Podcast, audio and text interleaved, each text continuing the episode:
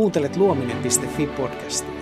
Esitämme tutkimuksia ja tietoa, jotka antavat Jumalalle kunnia, kumoavat evoluution ja antavat sinulle vastauksia uskosi vahvistukseksi ja puolustukseksi. Kolmas osa kirjasta Kiviä ja luita.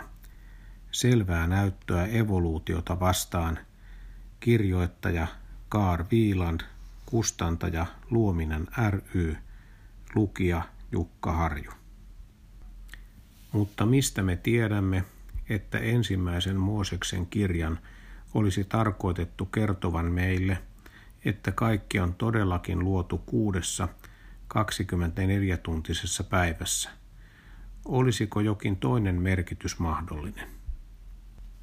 Jos haluamme olla rehellisiä, enää ei ole mahdollista esittää, että kenties ensimmäinen Mooseksen kirja on tarkoitettu olemaan jotakin muuta kuin todellista aitoa historiaa.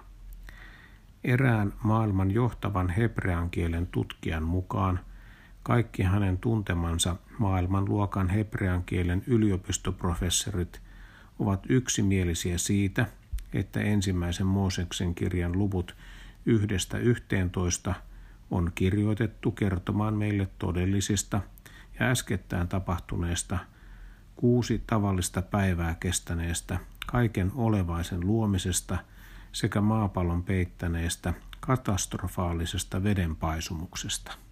Tämä ei välttämättä tarkoita sitä, että tällaiset professorit välttämättä uskoisivat ensimmäiseen Mooseksen kirjaan, mutta kirjan kieliasu kertoo, ettei kirjoittajalla ole voinut olla mitään muuta tarkoitusta.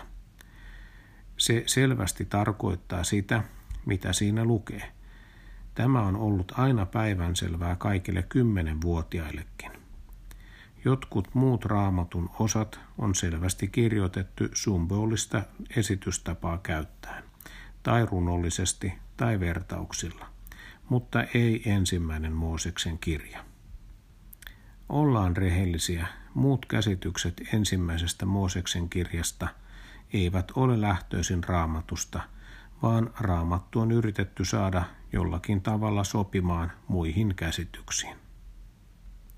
Hetkinen, saatat kysyä, että jos kuolemaa ja verenvuodotusta ei ole ollut ennen Aadamia, entä sitten nuo veden muodostamat kalliokerrostumat ympäri maailmaa?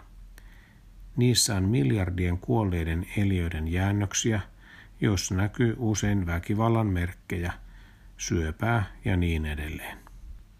Eikö tämä olekin odotettavissa oleva asia, jos raamattu on oikeassa siinä, että koko maapallo on tuhoutunut vedellä, on ollut vedenpaisumus Noan päivinä Aadamin jälkeen. Fossiileissa on merkkejä niiden nopeasta hautautumisesta – eikä hitaista ja asteittaisista prosesseista, kuten suurin osa ihmisistä uskoo. On olemassa esimerkiksi lukemattomia miljoonia hyvin säilyneitä fossiilikaloja, joilla on näkyvissä jopa suomuja, eviä ja niin edelleen. Luonnossa raadon syöjät repivät nopeasti hajalle kuolleen kalan ja se myös mätänee helposti – jolleivat kalat hautautuneet nopeasti ja kerrostuneet ja kovettuneet kohtalaisen nopeasti, tällaiset yksityiskohdat eivät olisi säilyneet. Kuuntelit juuri luominen.fi podcastin. Lisätietoja luomisesta löydät osoitteesta luominen.fi. Kiitos kun kuuntelit.